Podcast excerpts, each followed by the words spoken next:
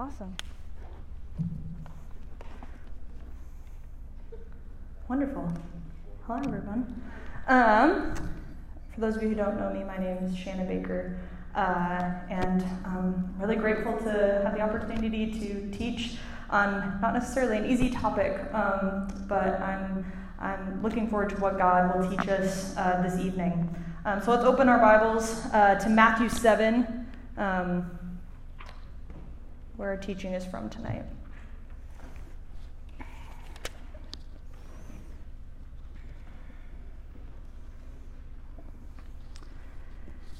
Matthew 7, 1 through 5. Do not judge so that you may not be judged. For with the judgment you make, you will be judged. And the measure you give will be the measure you get. Why do you see the speck in your neighbor's eye, but do not notice the plank in your own eye? Or how can you say to your neighbor, "Let me take the speck out of your eye," while the plank is in your own eye? You hypocrite. First take the plank out of your own eye, and then you will see clearly to take the speck out of your neighbor's eye. God, I thank you for your word and the message that you have for us tonight. God, I pray that you speak in and through me and make our hearts and minds receptive to what you would want to say. God, I ask all this in Jesus' name. Amen. So our passage tonight is towards the end of the Sermon on the Mount. We're coming into the final chapter, and a lot of what's been leading up to this has dealt with how we are to engage with the world, with treasures, with our anxieties related to material things. And then at this point, Jesus shifts to how we are meant to interact and engage with one another. So it starts in this command, do not judge.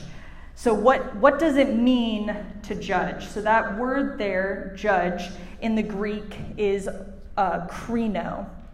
And krino in Greek means to judge. So this is a fairly good translation if it says judge, but it's a little bit more than that. It's to discern between right and wrong, and the word appears a lot throughout the New Testament in how we are to discern and make judgments.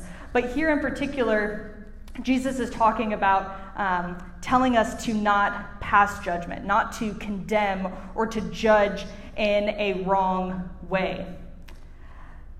So some of the ways that we can judge wrongly include judging presumptuously. So judging based on unconfirmed rumors or suspicions and taking those as facts. We can judge wrongly by judging too quickly. We can often make decisions without having all of the facts. And even further in this passage, he even comes out and says that you hypocrite, because we can judge hypocritically. We can condemn others and judge others even when we have faults of our own that we need to take care of.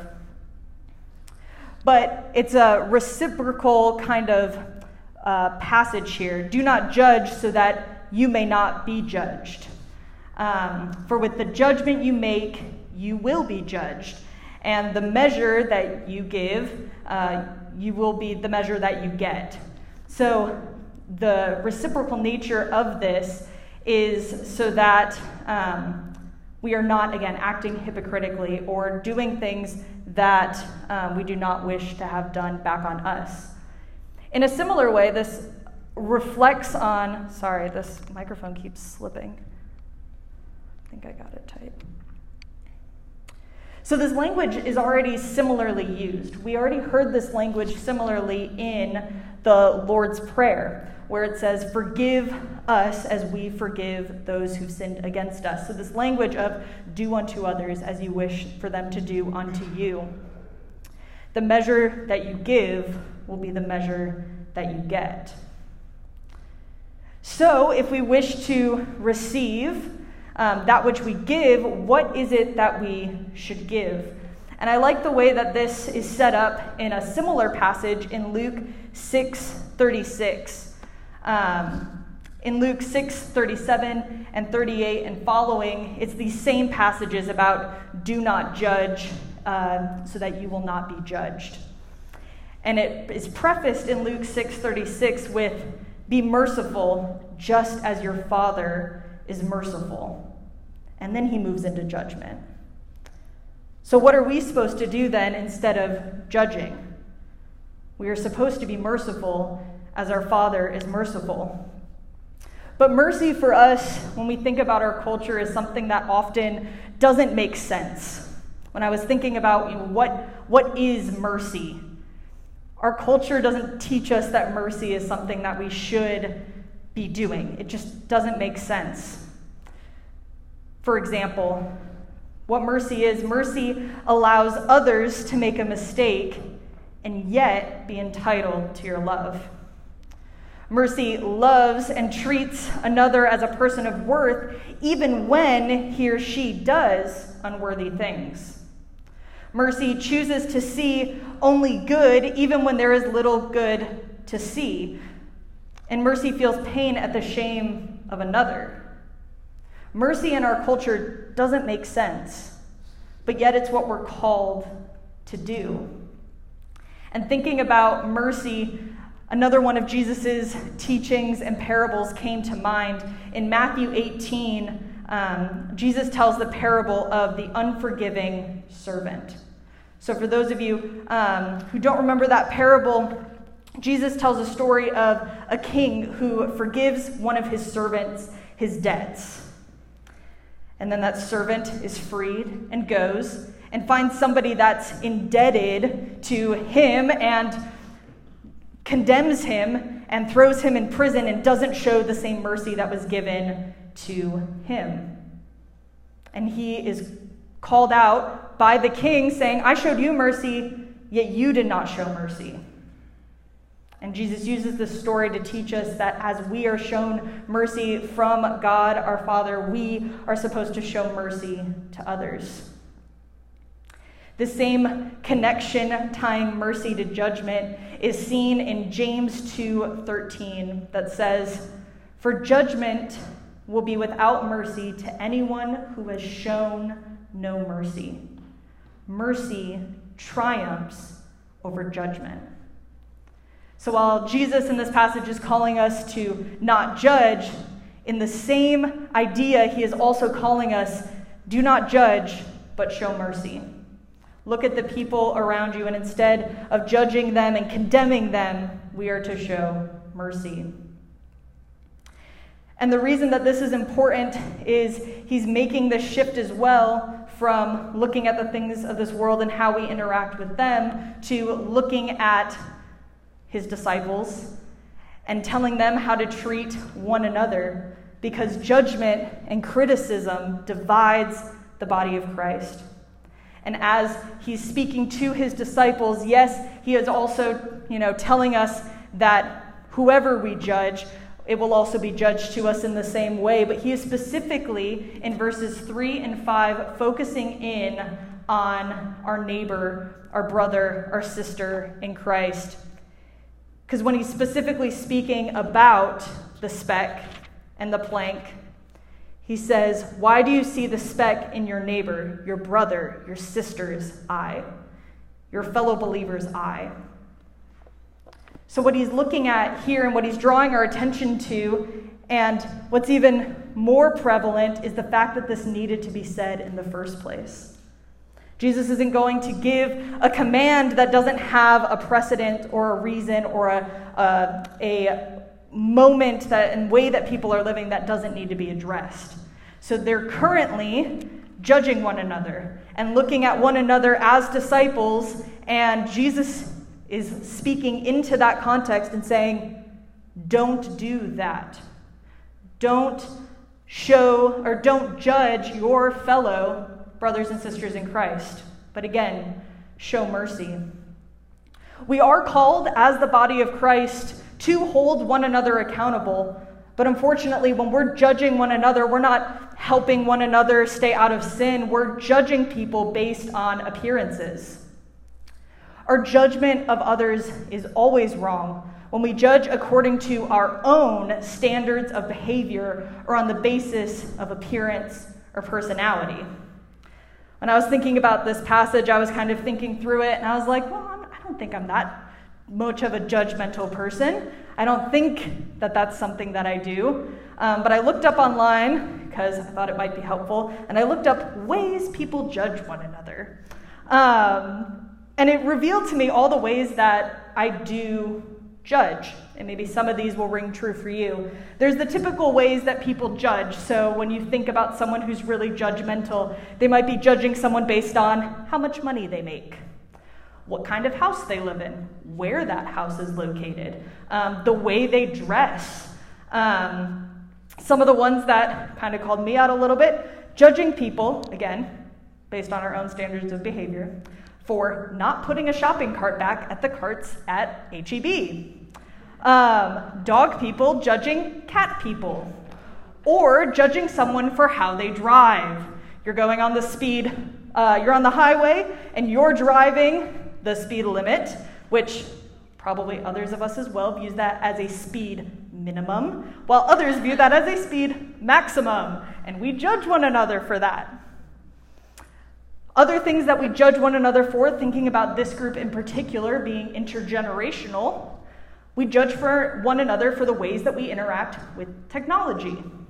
Older generations often judge younger generations for being on their phones too much, using social media too much. Younger generations often judge older generations for not knowing how to work technology, struggling, asking for help to use technology. And again, that doesn't apply to all of us, because I know there are older generations that are good with technology and younger generations who hate technology. But these are just the things and the ways that we judge someone. If none of those rang true for you, think about something recently that someone did that annoyed you, and you were probably judging them for it, whatever that thing was.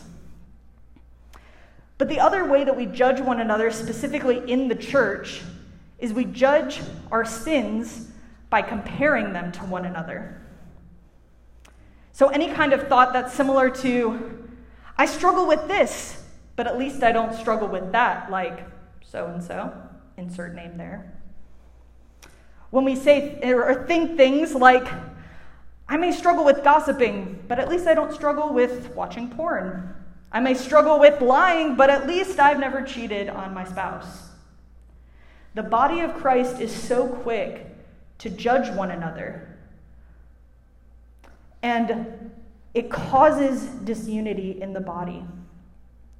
And while we think that comparing our sins and finding these sins in others may show that we're really good at discerning, unfortunately, just noticing something isn't where we stop. Our mind continues.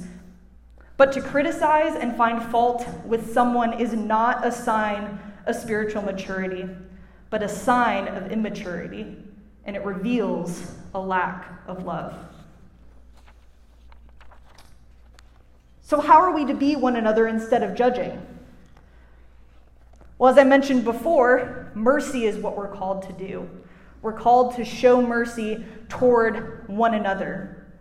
We are called to show mercy in humility and with love.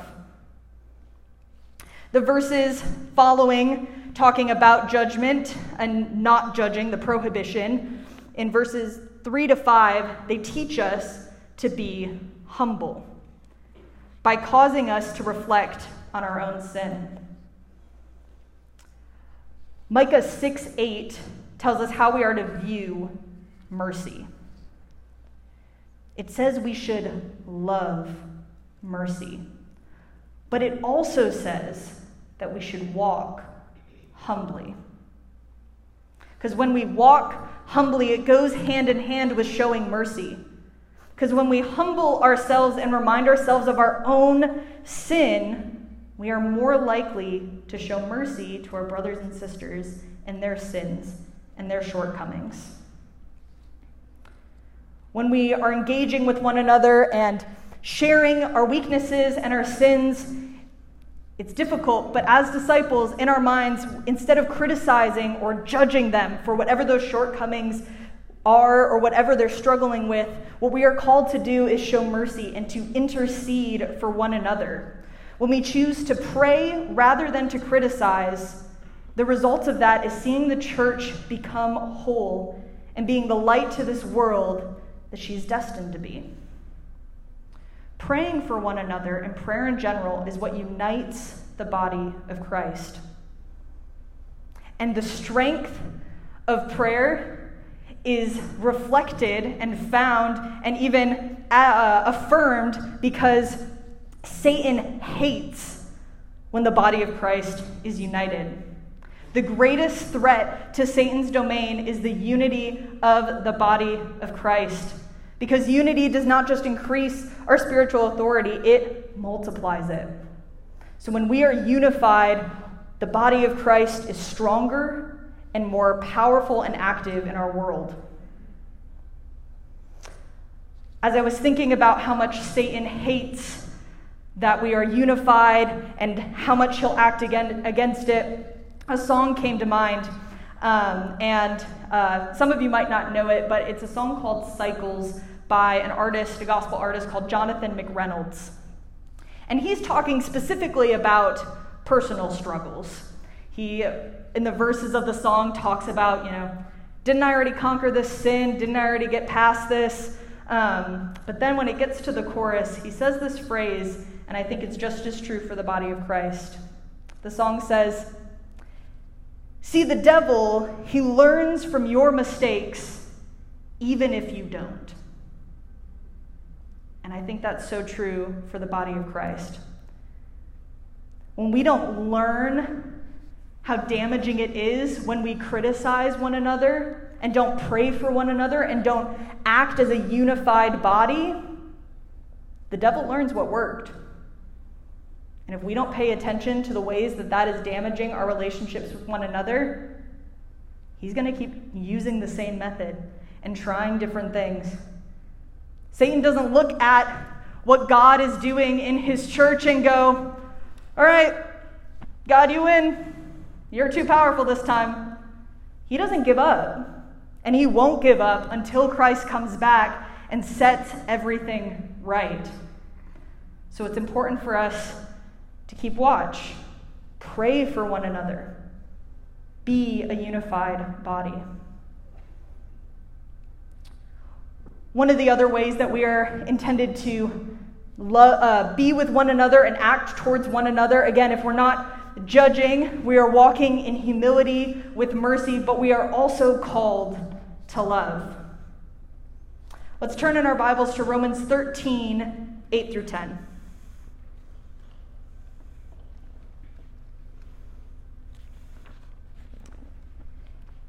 In Romans 13, 8 through 10, it says, "Let no debt remain outstanding, except the continuing debt to love one another.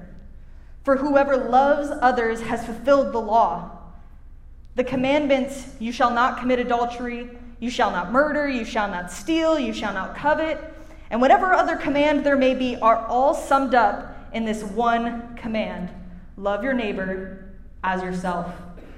Love does no harm to a neighbor. Therefore, love is the fulfillment of the law." The law finds its fulfillment in love, not in judgment. It's interesting to note that much of our judgment of others concerns the gray areas of life. As I mentioned moments ago, we often do not actually judge sin. We're judging people's personalities, cultural, traditional, or generational differences. We're not actually looking at or thinking about the ways that we can encourage one another to become more like Christ. We're comparing the way that we live and our standards to the way that we see other people living, and not basing our standards on what the Word of God says.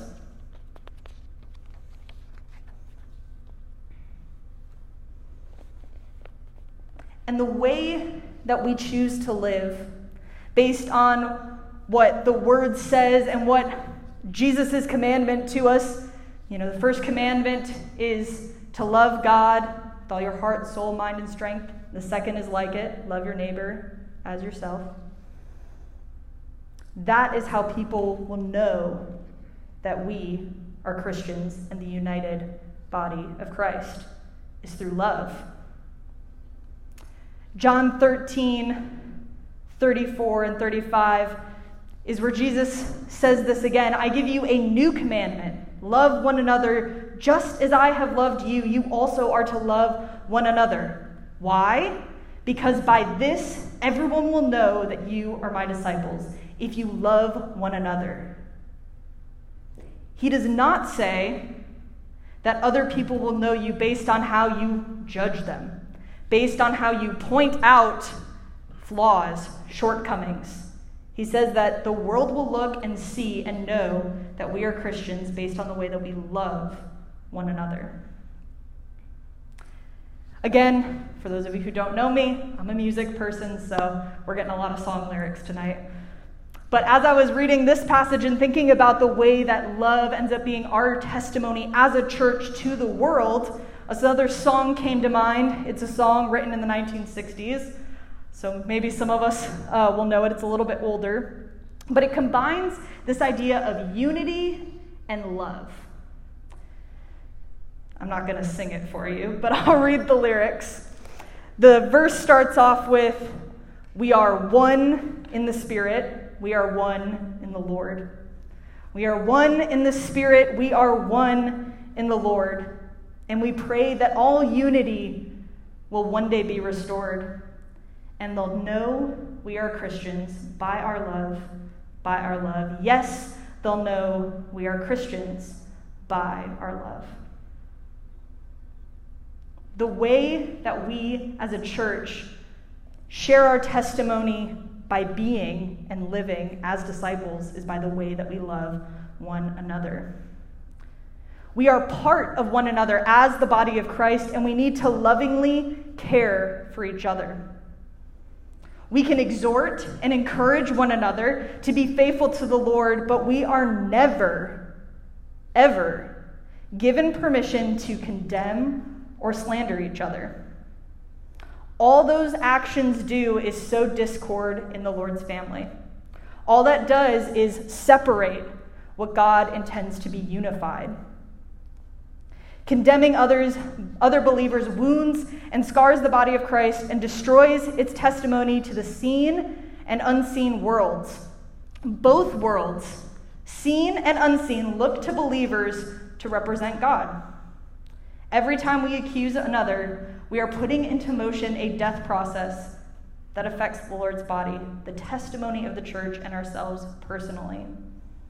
It's not just something that we should take lightly. And maybe you're thinking, well, I don't condemn other people. But we don't often realize how often we judge and how often we are criticizing people in our minds, even if we don't vocalize it.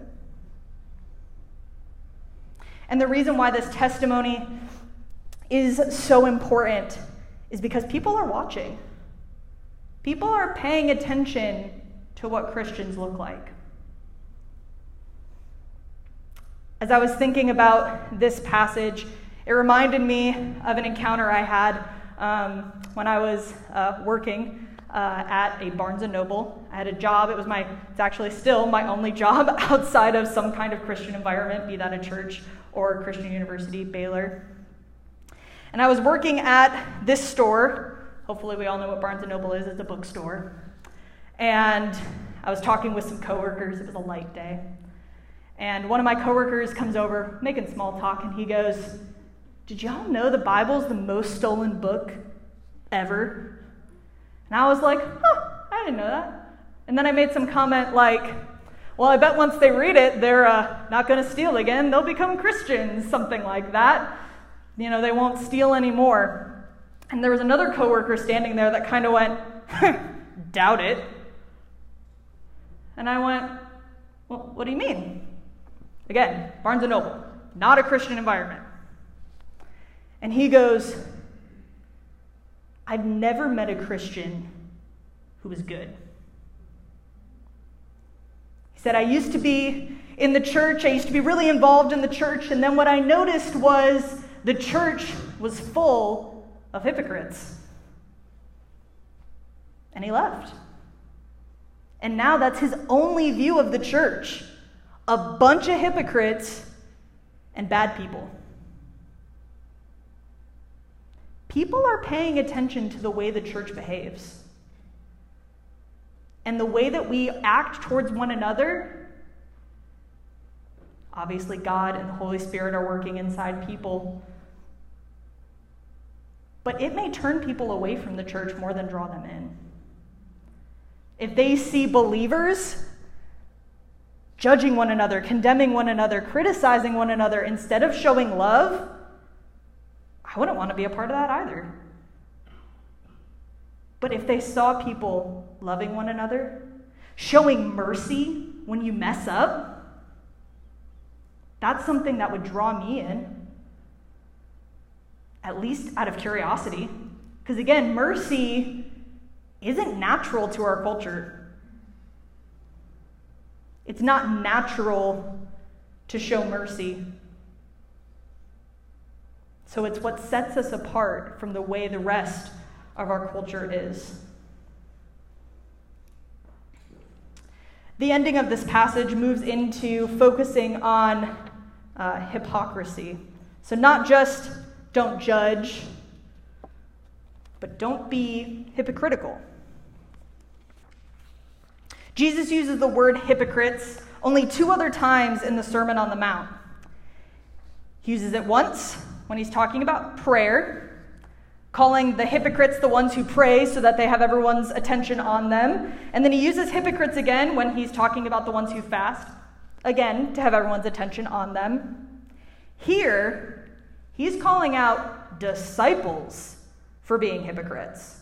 Not just the people who are out there trying to look religious, trying to do the things so everybody sees them. He's looking into his group of disciples and calling them hypocrites. Calling us as the body of Christ, if we are doing these things and trying to help someone else with their sin while we have our own sin that's undealt with, hypocrites. In Romans 2, 1 through 4, it emphasizes the way that we cannot escape judgment if we are the ones who are also judging ourselves and judging one another. Romans 2, 1 through 4 says, "Therefore, every one of you who judges is without excuse. For when you judge another, you condemn yourself, since you, choosing to act as the judge, do the same things. Now we know that God's judgment on those who do such things is based on the truth. Do you think any one of you who judges those who do such things yet do the same, that you will escape God's judgment? Or do you despise the riches of his kindness, restraint, and patience, not recognizing that God's kindness is intended to lead you to repentance? Because your hardened and unrepentant heart, you are storing up wrath for yourself in the day of wrath when God's righteous judgment is revealed. He will repay each one according to his works." We are not meant to be the judge.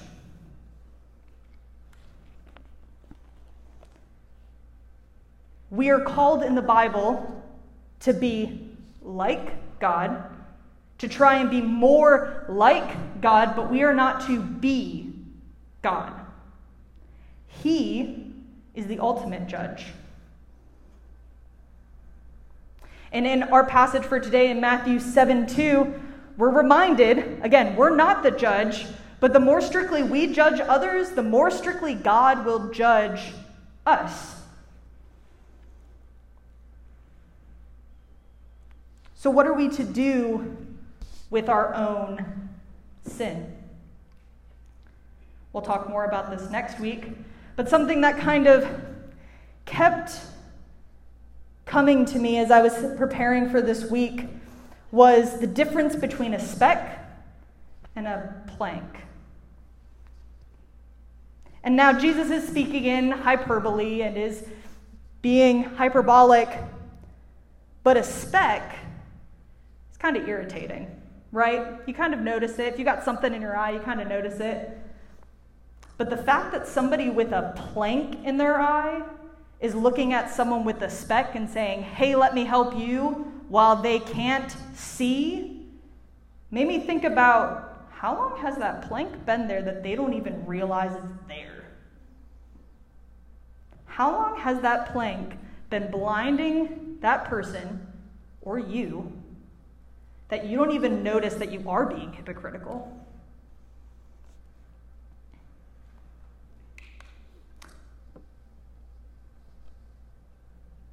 But the true judge is the only one that's ever walked this earth without anything in his eyes. The one with clear eyes is the one who said, let anyone among you who is without sin be the first to throw a stone. Not a single one of us could do that. We would all walk away like they do in John 8. The true judge is the one who can see clearly to judge fairly. And that judgment is talked about often in the Bible. So to close with 1 Corinthians 4:5, encouraging us to let judgment be the Lord's. Therefore, do not pronounce judgment before the time, before the Lord comes, the true judge, who will bring to light the things now hidden in darkness and will disclose the purposes of the heart. Then each one, every one of us, will receive commendation from God. So as we close and we think about leaving judgment to God and letting it be God's judgment, not our judgment, not being hypocritical and trying to help one another with their sins while we have our own sin to deal with. Who in your life have you judged unfairly? Who has God brought to mind as we talked about all these different ways that we've judged one another? Who is that person for you? Or even who is that group of people for you? So to close, I want us to spend a few minutes just in prayer, asking God for forgiveness for the ways that we have judged other people. Again, if any specific person has come to mind, asking specific forgiveness for the ways that you have judged. So let's take a few moments to come before our God, confessing the ways that we have judged and have not done as is commanded in God's word today. Let's pray.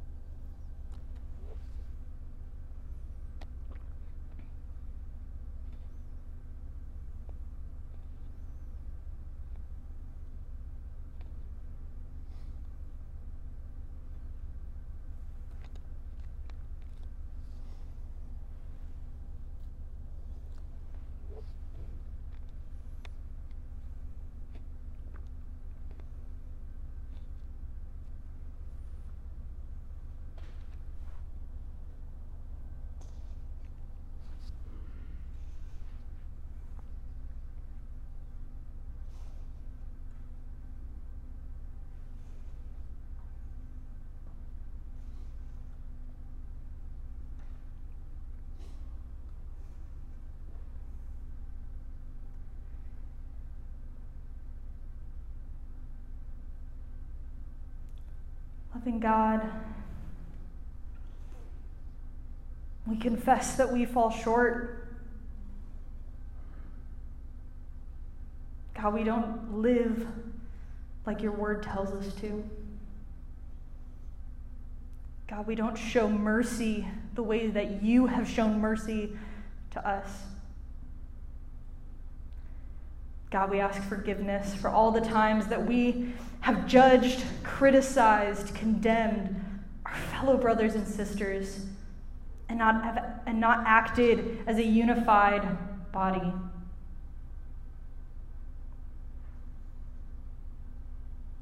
God, we thank you that even as we fall short, God, you don't leave us in our sin, but you have forgiven us and yet still call us to become more like you. God, help us to become more like you. Holy Spirit, move in and through us and convict us when we aren't aware of the sin that we are stumbling through and yet trying to help other people overcome. God, I pray that tonight in our groups that we would have time to share and learn from one another about how to be more like you, how to live and show mercy the way that you do. God, help us to be humble. God, help us to live as the unified body. We ask this all in Jesus' name. Amen.